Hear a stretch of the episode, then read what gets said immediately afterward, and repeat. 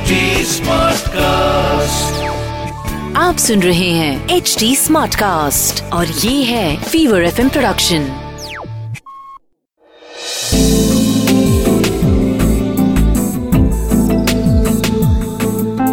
एक अधूरी कहानी। एक अधूरी कहानी कहानी वाला देव के साथ। सिक्स फरवरी 1998 हर साल वैलेंटाइंस डे के आने के पहले से ही निखिल के दिल में अकेलापन घर सा करने लगता था। ज़िंदगी भर मेहनत से पढ़ाई की, आज अच्छी नौकरी करता था, लेकिन कोई बहुत करीबी दोस्त भी नहीं था और घर वालों से भी कुछ खास बनती नहीं थी उसकी। लिहाजा एक साथी की चाहत बड़ी थी उसके दिल में। एक दोपहर की बात है। ऑफ़िस में लंच के बाद से ही बड़ा अजीब सा महसूस हो रहा था उसे। शायद कुछ उल्टा सुल्टा खा लिया था उसने। खाने के कुछ ही देर में उल्टियाँ होने लगी और फिर बेतहाशा उल्टी करते करते निखिल बेहोश हो गया। आँख खुली तो वो हॉस्पिटल में था। ऑफ़िस वाले ही इमरजेंसी में उसे लेके गए थे। पता चला गंदे पानी से पेट में इंफेक्शन हुआ है और इतनी उल्टियाँ करके डिहाइड्रेशन भी हो रखा था। इसीलिए डॉक्टर ने कहा कि निखिल को कम से कम 24 से 48 घंटे सलाइन चढ़ेगी और हॉस्पिटल में रहेगा तो वक्त पे दवाइयाँ भी मिलती रहेंगी। निखिल को डबल शेयरिंग रूम में भर्ती करवा के ऑफ़िस वाले तो चले गए। निखिल भी सो गया। निखिल की नींद एक आवाज़ से खुली। एक्सक्यूज मी एक्सक्यूज मी ओए स्लीपिंग ब्यूटी निखिल ने आँख खोली तो देखा दोपहर से शाम हो चुकी थी। सूरज ढल चुका था। और हॉस्पिटल में उसके बेड के बगल वाले बेड पे एक लड़की लेटी थी, जो उसकी ओर बड़ी बड़ी आँखों से टकटकी लगाए देख रही थी। निखिल ने नींद भरी टूटी हुई कमज़ोर सी आवाज़ में कहा, जी, आप मुझे बुला रही हैं? लड़की ने हाँ में सर हिलाया तो निखिल बोला, क्या हुआ? बताइए। लड़की ने निखिल से कहा कि उसे अकेले अकेले लेटे रहने और ऐसे बीमार महसूस करना अच्छा नहीं लग रहा था, इसीलिए थोड़ी बहुत बातें करना चाहती थी बस। निखिल को भी इसमें कोई बुराई नज़र नहीं आई। लड़की भी अच्छे घर की लग रही थी और उसे अच्छी भी लग रही थी तो उससे बातें करने लगा। बातें करते करते दोनों को होश ही नहीं रहा कि कब वक्त बीत गया। कुछ देर में डॉक्टर्स आए, निखिल को देखा और दवाई देके चले गए। निखिल को हॉस्पिटल की ओर से बड़ा ही बेस्वाद और लिक्विड खाना दिया गया जिसे उसने छुआ तक नहीं और उस लड़की को तो वो भी नहीं दिया। दोनों की बातें बंद ही नहीं हो रही थी। बातें करते करते जाने कब निखिल को नींद आ गई और वो सो गया। एक्सक्यूज मी ओए स्लीपिंग ब्यूटी एक्सक्यूज मी सवेरे फिर एक बार निखिल की नींद उसी आवाज़ से खुली।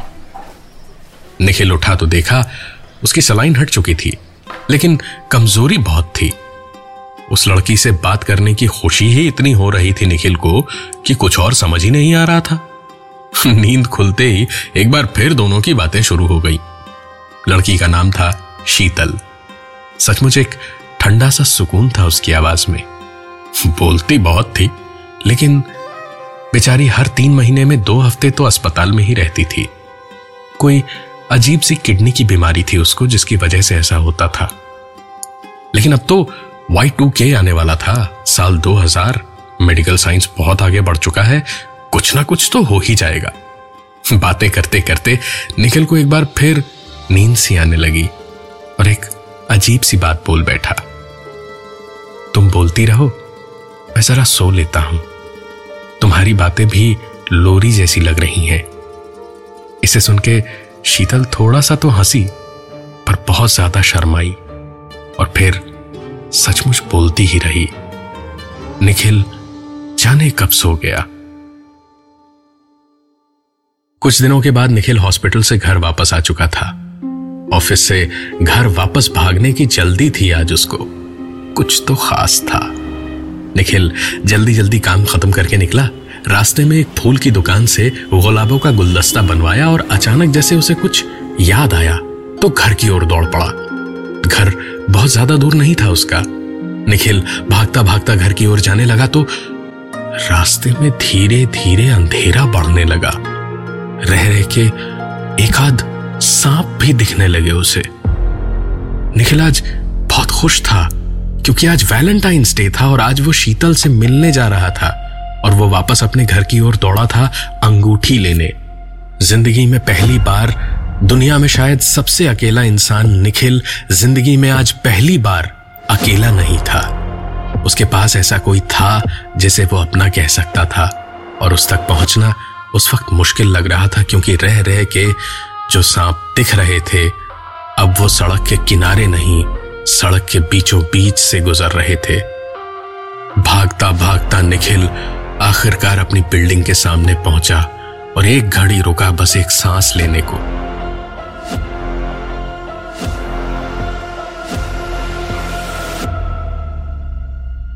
अपनी बिल्डिंग के सामने पहुँच के निखिल एक पल को एक सांस लेने भर को रुका तो उसने महसूस किया कि उसकी एड़ी के पास से एक फंदा जैसा कस रहा था। निखिल ने नीचे झुक के देखा तो करीब दस फुट लंबा एक सांप उसकी एड़ी से लिपटता जा रहा था और अपना फंदा कसता जा रहा था। कुछ ही देर में निखिल के पूरे बदन पर सांपों ने रेंगना शुरू कर दिया था। पैरों से चढ़ते हुए रेंगते रेंगते सांप निखिल को पूरी तरह धीरे धीरे ढकते जा रहे थे। लेकिन अजीब बात यह थी कि न ही इनमें से कोई फुपकार रहा था। और ना ही कोई टसने की कोशिश कर रहा था, पर सब के सब एक साथ निखिल को जकड़े जा रहे थे और निखिल का दम घुट रहा था, सांस बंद सी हो रही थी। निखिल चीखना चाह रहा था, पर गले से चूं तक नहीं निकल रही थी। निखिल सर से पाँव तक सांपों से ढका हुआ था और हर एक सांप धीरे धीरे अपना फंदा उसके ऊपर कसता जा रहा था। हलक से आवाज़ नहीं निकल रही थी हिल डुल नहीं पा रहा था और डर यही था कि जरा सा भी हिला तो निखिल को ये सारे सांप एक साथ टसना शुरू कर देंगे। लेकिन इस तरह तो खड़े रहना सही नहीं होगा। निखिल ने पूरी ताकत से अपने आप को कस के पत्थर जैसा सख्त बनाया और फेफड़ों की पूरी ताकत से चिल्लाने की कोशिश की। तो बस निखिल की आँख खुली और उसने देखा कि वो सपना देख रहा था। बगल वाली बेड पे देखा तो शीतल भी नहीं थी। काफ़ी देर तक जब शीतल नहीं आई और डॉक्टर आया तो निखिल ने डॉक्टर से पूछा, इस बेड पे जो लड़की थी, वो क्या डिस्चार्ज हो गई? डॉक्टर ने नाक पे लगे अपने चश्मे के ऊपर से उस बेड को देखा, फिर निखिल की ओर देख के मुस्कुराया और बोला, इस बेड पे तो कोई पेशेंट था ही नहीं। महीने भर पहले एक लड़की आई थी। किडनी प्रॉब्लम थी। हर दो तीन महीने में उसका एक डायलिसिस करना पड़ता था, पर उसको हम लोग बचा नहीं पाए। रियली स्वीट गर्ल बातें करना बहुत पसंद था उसको। इतना कह के डॉक्टर ने गहरी सांस भरी, निखिल को दवाइयाँ दी और चला गया। एक दो घंटे बाद निखिल को डिस्चार्ज भी कर दिया गया। हॉस्पिटल से वापस आने के बाद आज वैलेंटाइंस डे है। निखिल ने अपने सपने की ही तरह फूलों की दुकान से गुलाबों का गुलदस्ता खरीदा और खुशी खुशी चहकता हुआ अपने फ्लैट की ओर जा रहा था। पता नहीं इतना खुश क्यों था वो। रास्ते में कुछ खाने का सामान खरीदा और फिर घर पहुँचा। पहुँच के निखिल ने अच्छे से डिनर टेबल सजाया, कैंडल्स जलाई और दो प्लेट्स में खाना परोस कर बैठा ही था कि एक फूंक की आवाज़ हुई, मोमबत्तियाँ बुझी और पूरे फ्लैट में एक आवाज़ गूंजी। एक्सक्यूज मी एक्सक्यूज मी ओए स्लीपिंग ब्यूटी